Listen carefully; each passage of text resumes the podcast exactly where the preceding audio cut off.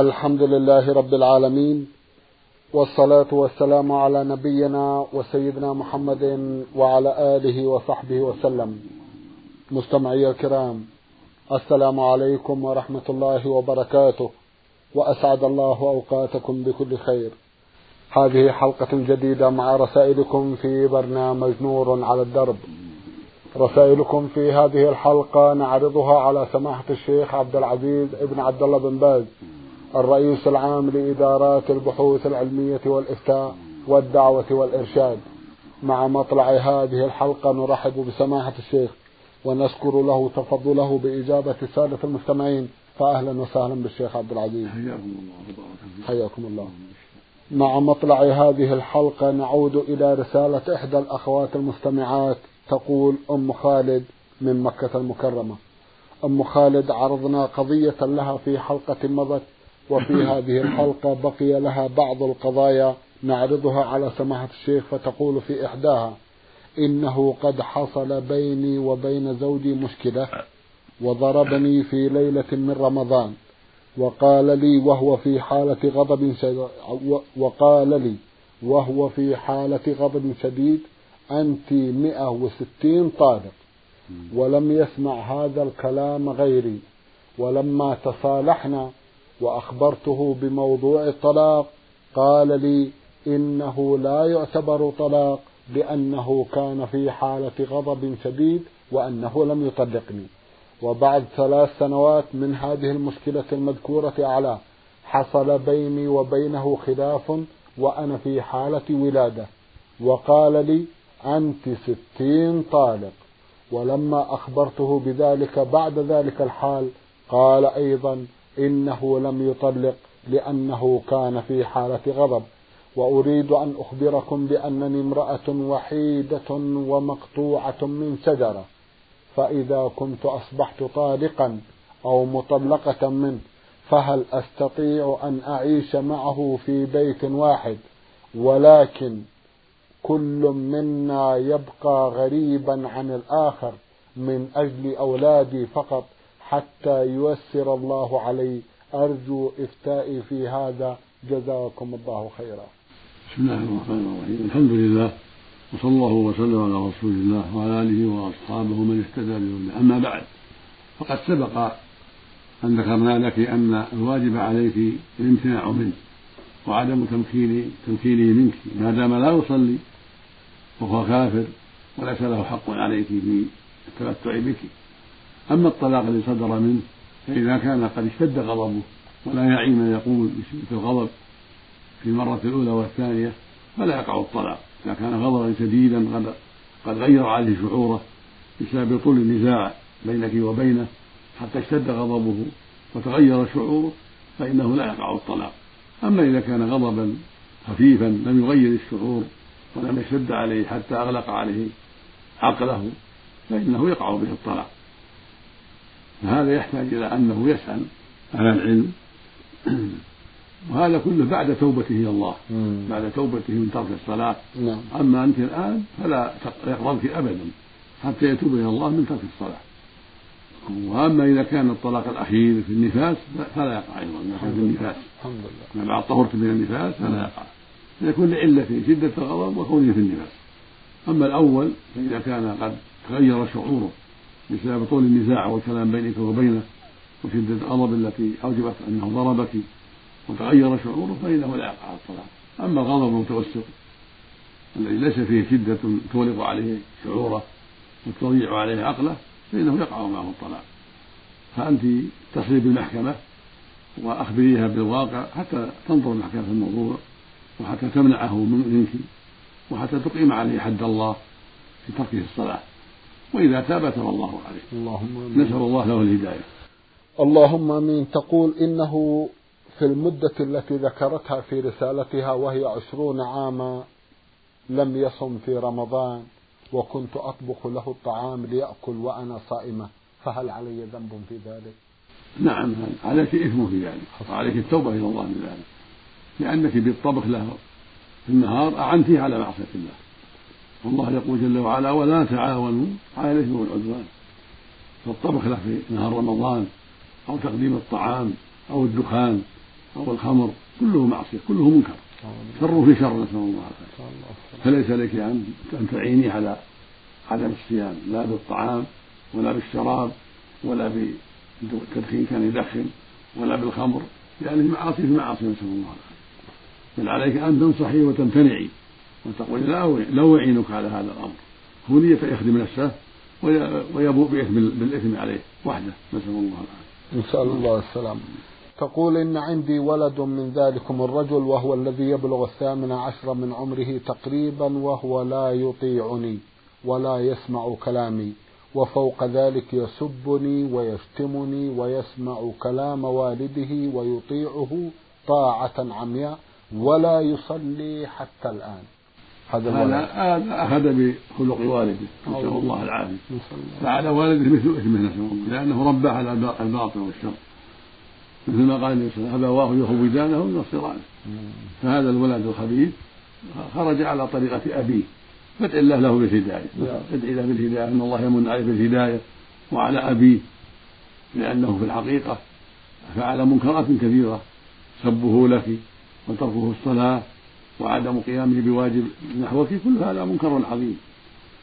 فالواجب عليه يتوب إلى الله وأن يصلي ويصوم وأن يبر فيك وأن يطلب رضاك حتى تسمحي له.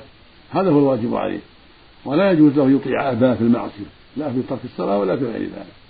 بل يجب أن يعصي أباه في هذا وأن يخالف أباه فيصلي ويبر والدته ويصوم رمضان ويحذر ما حرم الله عليه. هكذا يجب عليه.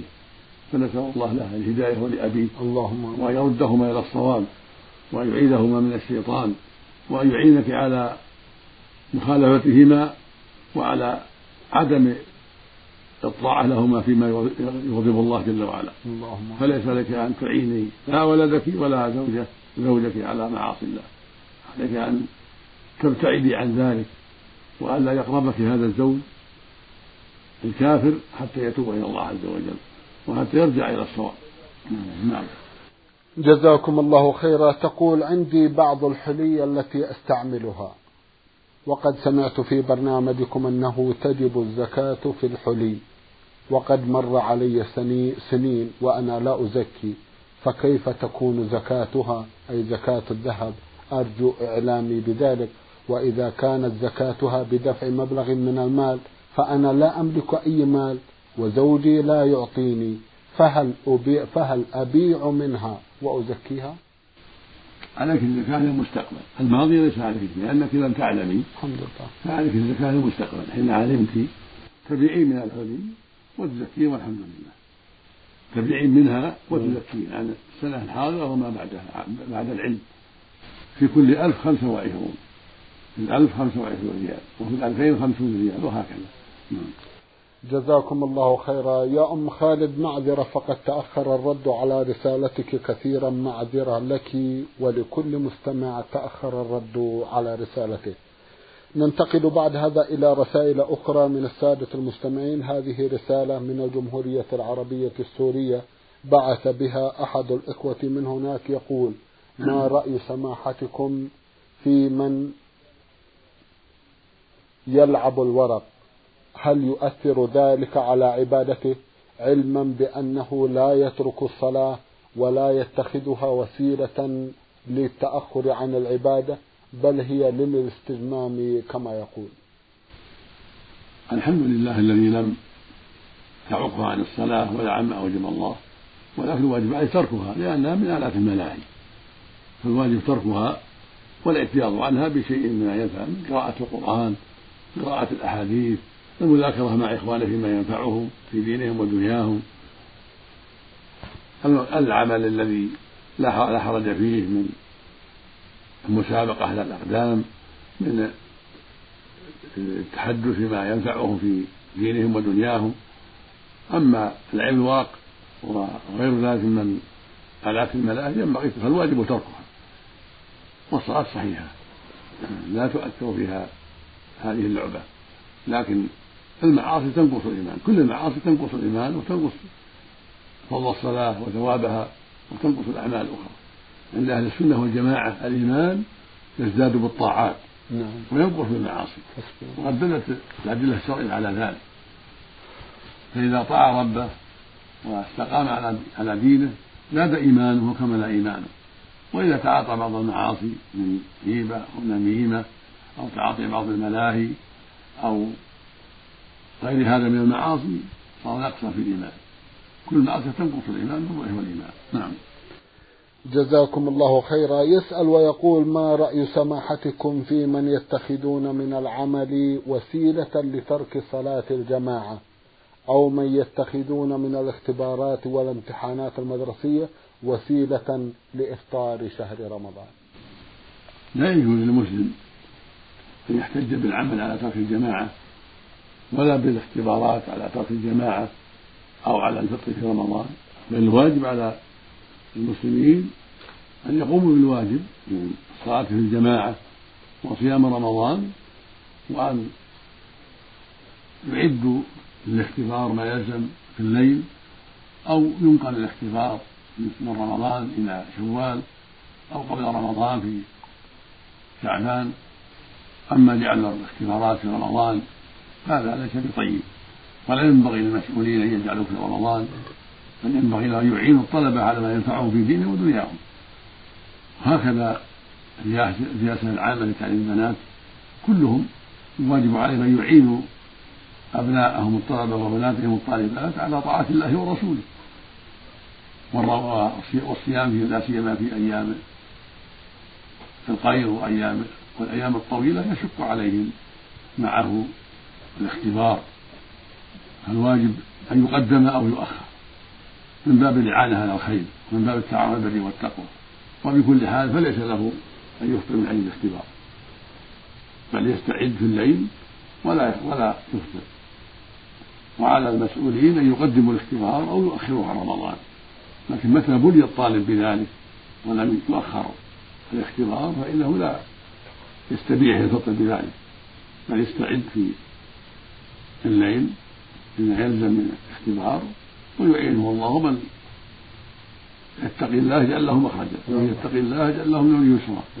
الواجب عدم التساهل وأن يعمل كل ما يستطيع حتى ينجح إن شاء الله و ولا يقع فيما حرم الله. وسوف يعينه الله إذا صدق في ذلك وسوف يسهل الله أمره في نجاحه وسلامته. وعلى المسؤولين كما تقدم أن يتقوا الله في الطلبة والطالبات وأن يراعوا ظروفهم وأن يعينوهم على الخير وأن يقدموا الاختبار قبل رمضان أو يؤخره عن رمضان في جميع السنوات. هذا هو الواجب عليهم. نعم. لأن الله يقول وتعاونوا على البر والتقوى نعم،, نعم. والنبي صلى الله عليه وسلم يقول والله في عون العبد ما كان العبد في عون أخيه. نعم. جزاكم الله خيرا. مستمع بعث برسالة ووقع في نهايتها بقوله عبد الله. يقول في أحد أسئلته ما هو رأي الإسلام في مهنة المحاماة؟ وهل كانت موجودة في عهد الصحابة والخلفاء الراشدين؟ المحاماة هي الوكالة في الخصومات وهذه الوكالة موجودة من عهد النبي إلى يومنا. هذا الوكيل لا بأس به. هذه تسمية المحاماة هذا اسم جديد فإذا كان المحامي يتقي الله ولا يساعد صاحبه بالمنكر والكذب فلا حرج عليه. الواجب عليه يتقي الله في محاماته ويطالب بالحق وألا يكذب وألا يعين صاحبه على معصية الله. فإذا كان يطالب بالحق الذي يعلمه أو يطلب من القاضي الحكم بالشرع الذي يعلمه القاضي ولا يعلمه المحامي فلا حرج عليه في ذلك. أما يتعمد كذبا أو إعانة على كذب أو على غش هذا لا يجوز له. وهو آثم في ذلك. وظالم فعلى المحامي هو الوكيل أن يتقي الله. المحامي هو الوكيل في الخصومة نعم. فعليه يتقي الله وألا يتعمد باطلا ولا يعين على باطل. بل يطلب لموكله الحق فقط. أنا وكيل لفلان وأنا مطالب بالحق الذي شرعه الله. سواء كانت الخدمة في أرض أو في حيوانات. أو في سيارات أو في غير ذلك يطلب من القاضي الحكم بالحق الذي يعلمه من شرع الله ويأتي البينة المطلوبة منه ويبين ما عنده من الحقيقة لا بالكذب. نعم. وإذا بين ما لديه وصدق في ذلك ولم يتعمد باطلا ولا زورا فلا حرج عليه. جزاكم الله خيرا. يسأل ويقول ما هي الشروط اللازمة للخطيب؟ وهل تصح خطبة من هو أعزب إذا لم يوجد غيره في البلد؟ شروط الخطيب أن يكون ذا علم ذا بصيرة أو يخطب بكتاب مأمون. قد وضعه أهل العلم والبصيرة فيخطب منه الناس إذا كان صوته يسمع الناس أو من طريق المكبر. نعم. وكان عدلا أما إذا كان معروفا بالمعاصي فينبغي ألا يولى خطابه ينبغي يولى أهل العدل وأهل الخير والفضل. فالمقصود أن الخطيب إذا كان مسلما صحت صلاته وصحت خطبته إذا حصل المقصود بها من بعض الناس وتذكيرهم من جهة نفسه لكونه عالما أو من كتاب يقوم يحصل به المقصود مما ألف في خطب الجمعة فلا حرج في ذلك. وينبغي للمسؤولين ألا يولوا إلا أهل الفضل والعدالة والاستقامة. لكن لو قدر أنه ذو معصية وصلى بالناس صحت صلاته على الصحيح. ما دام مسلما فالمعصية لا تبطل صلاته ولا صلاته خلفه لا جمعة ولا جماعة. لكن المسؤولون المشروع لهم الواجب عليهم أن يتحروا في ذلك وأن يجتهدوا في تولية الأخيار وألا يولوا على أمور المسلمين لا في الإمامة ولا في الأذان ولا في الخطابة إلا من عرف بالخير والاستقامة والأهلية. للخطابة لأنها ذو علم وبصيرة وللإمامة لأنه ذو فضل وبصيرة وصالح للإمامة. وهكذا في الأذان لأنه ذو أمانة وعدالة وصوت حسن. فالمسؤولون يختارون لهذه المسائل لهذه الوظائف من هو أهل لها. وإذا علموا أن هذا الرجل ليس صالحا لهذه الوظيفة إما لعي في لسانه ما يصلح يكون خطيبا. نعم. أو لأنه معروف بالمعاصي أو بالبدعة فلا يولى. وهكذا الإمام لا يولى إذا كان معروفا بالمعاصي. لا يولى على المسلمين الخيار وأفاضلهم. ومن هو صالح للإمامة لحسن تلاوته وعدالته في نفسه وكونه أهلا للصلاة في طمأنينته وأدائه حق الصلاة وهكذا الخطيب يكون أهلا لذلك. يحسن الخطابة ولأنه ذو علم وفضل أو لأنه يخطب من كتاب معروف معتمد من من تأليف أهل العلم والبصيرة المعروفين بالاستقامة. نعم. جزاكم الله خيرا. يقول في أحد أسئلته أريد أن أحمل مصحفا صغيرا في جيبي ليحميني من نظرات السوء وخواطر الشيطان فهل يجوز ذلك علما؟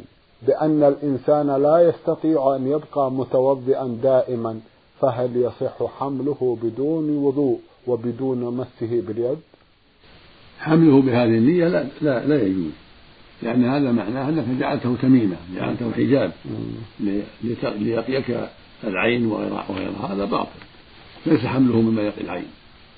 ولكن تحمله للقراءة لا بأس. تحمل جيبك حتى تقرأ إذا تيسر في المسجد وفي بيتك لا بأس. وتحمله بغلاف. إذا كنت على غير طهارة له غلاف تحمله به. أما أن تحمله ليقيك كالراعي بزعمك أو آفات الآفات هذا غلط. هذا باطل. يقول النبي صلى الله عليه وسلم من تعلق تميمة فلا أتم الله له. وهذا يعم كل شيء. فليس لك أن تحمل المصحف لهذه النية وهذا القصد. ولكن تحمله لتقرأ فيه لا بأس بهذا. تقرأ فيه إذا كنت على طهارة.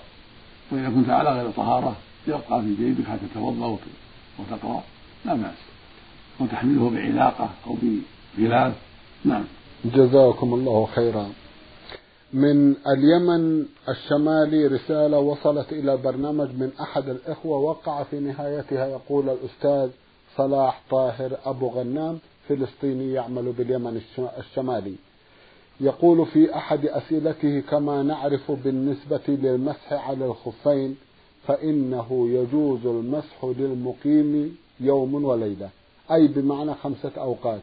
والسؤال هو متى يبدأ وقت المسح؟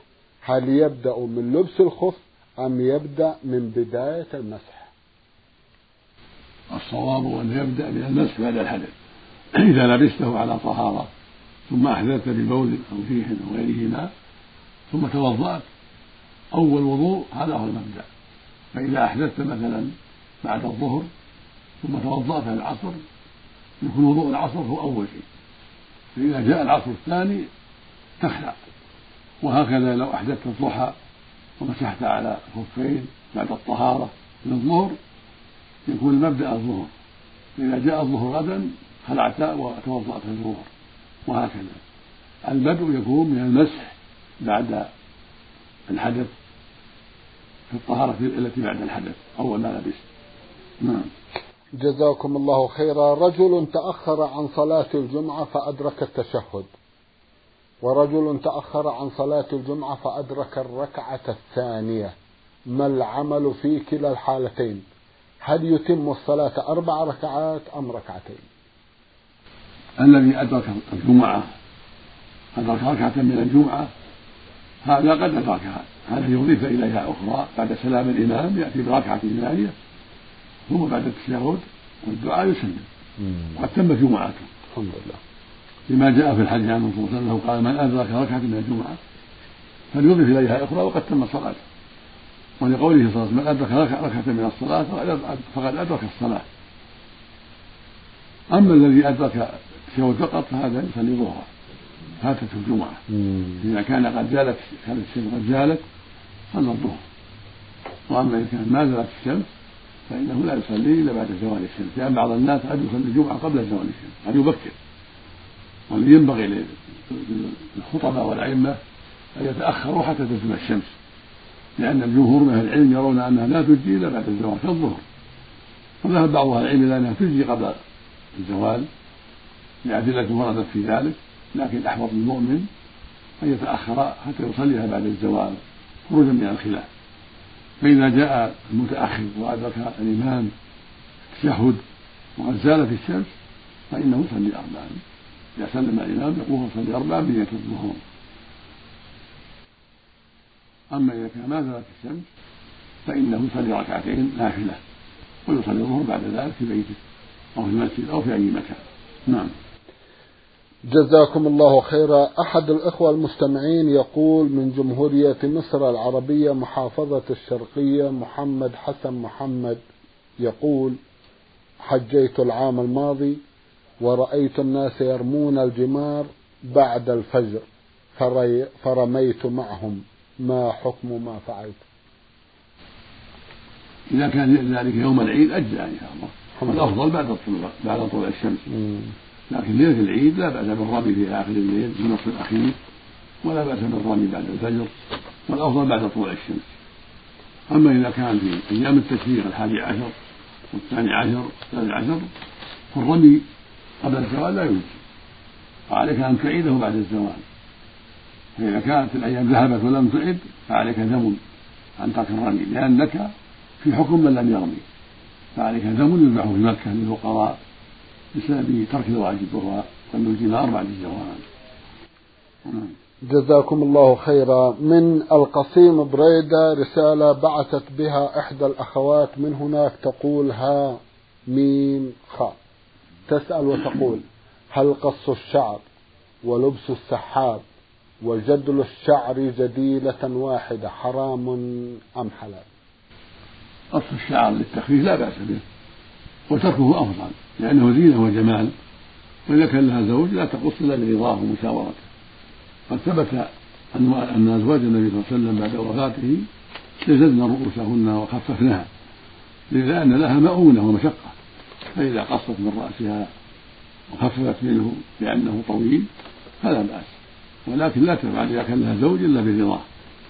وإذا جعلته جزائل فهذا أجمل وأحسن. لأنه من جمال المرأة أن يكون لها جزائر وتكون رأسها طويلة. هذا من الجمال. ولكن الناس في العهد الأخير هذا صاروا يرغبون في تقصير الرأس وتخفيفه والسحاب لا حرج فيه إذا كان تصون العورة. المهم صون العورة وضبط العورة. فإذا كان من, من أمام أو من خلف لا حرج في ذلك. لكن الأفضل يكون من الأمام لأنه أمكن في ضبطه. وإذا كان من خلف ولكنها قد ضبطته وحفظت عورتها ولا تسحبه إلا عند الحاجة إلى خلع الملابس فلا بأس بذلك ولا حرج إن شاء الله. نعم. جزاكم الله خيرا. جدل الشعر جديلة واحدة. لا حرج. الحمد لله. يعني كل خلفها لا بأس الحمد لله. وإن جعلت ثلاث قرنان وواحدة ناصفة خلف كله حسن إن شاء الله. إن شاء الله. القرنان يعني عن يمين وشمال والناصف تكون خلفها. بين كتفيها نعم. هذا كله احسن نعم. الحمد لله. وإن جمعته كله وجعلته خلفها فلا بأس. الامر في هذا واسع الحمد لله. نعم. الحمد لله. جزاكم الله خيرا. لا أدري من يشوش على الناس بمثل هذه الأفكار سماحة ما اعلم ما اعلم له أصل. اللهم المستعان لكن اذا كان عند في الموت الافضل أن يجعل كلها خلف خلف يجمع كل خلف ظاهره كما فعلت ام عطيه بنت النبي صلى الله عليه وسلم الأفضل أن يكون جمعته وجعله خلف ظهرها خلف ظهرها. نعم. في جديلة واحدة. جزاك أما في الحياة تفعل ما هو أجمل. أيوة. كراهة من في أهل بلدها إذا كان أهل بلدها يجعلون جدائل جعلته جدائل وإن كانوا يجعلون خلف ظهورهم فلا بأس. وإن كانوا يجعلون ثلاثا اثنين اثنتين عن يمين وشمال واحدة خلف خلف الظهر فلا بأس. لأن المقصود التجمل. نعم. فإذا كان أهل بلدها لهم عادة وطريقة في التجمل بهذا الرأس تفعل مثل أهل ملتها ولا حرج في ذلك الأمر في هذا واسع جزاكم الله خيرا.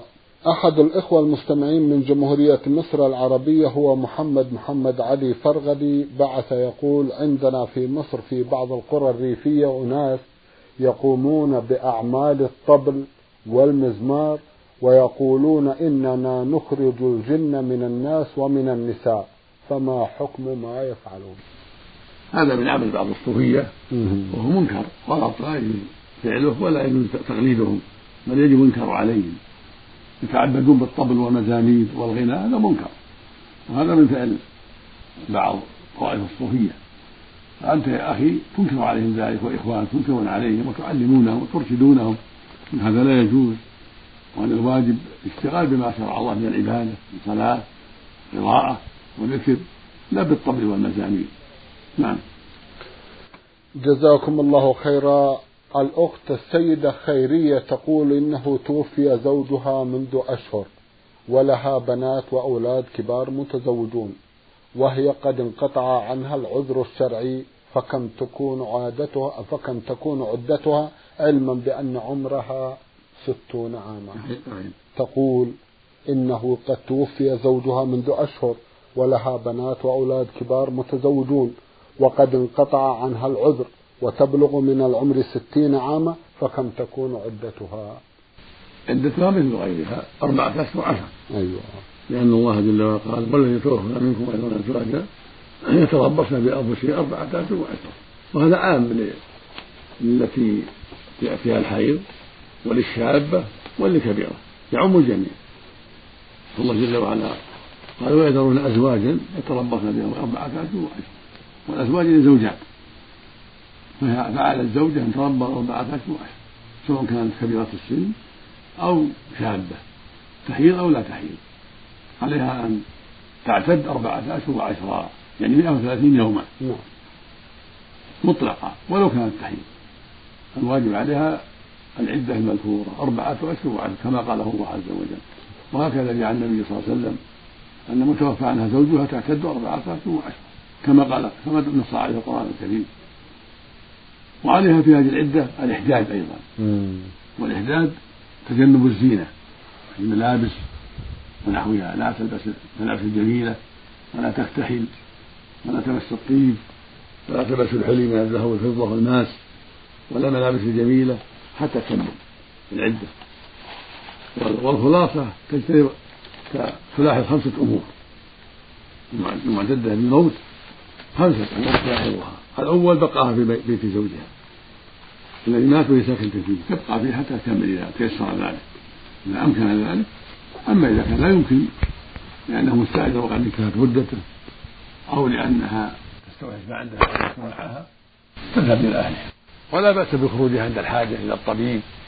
أو إلى المحكمة إن كان هناك خصومة. أو لحاجتها لا بأس. ترجع إلى بيتها.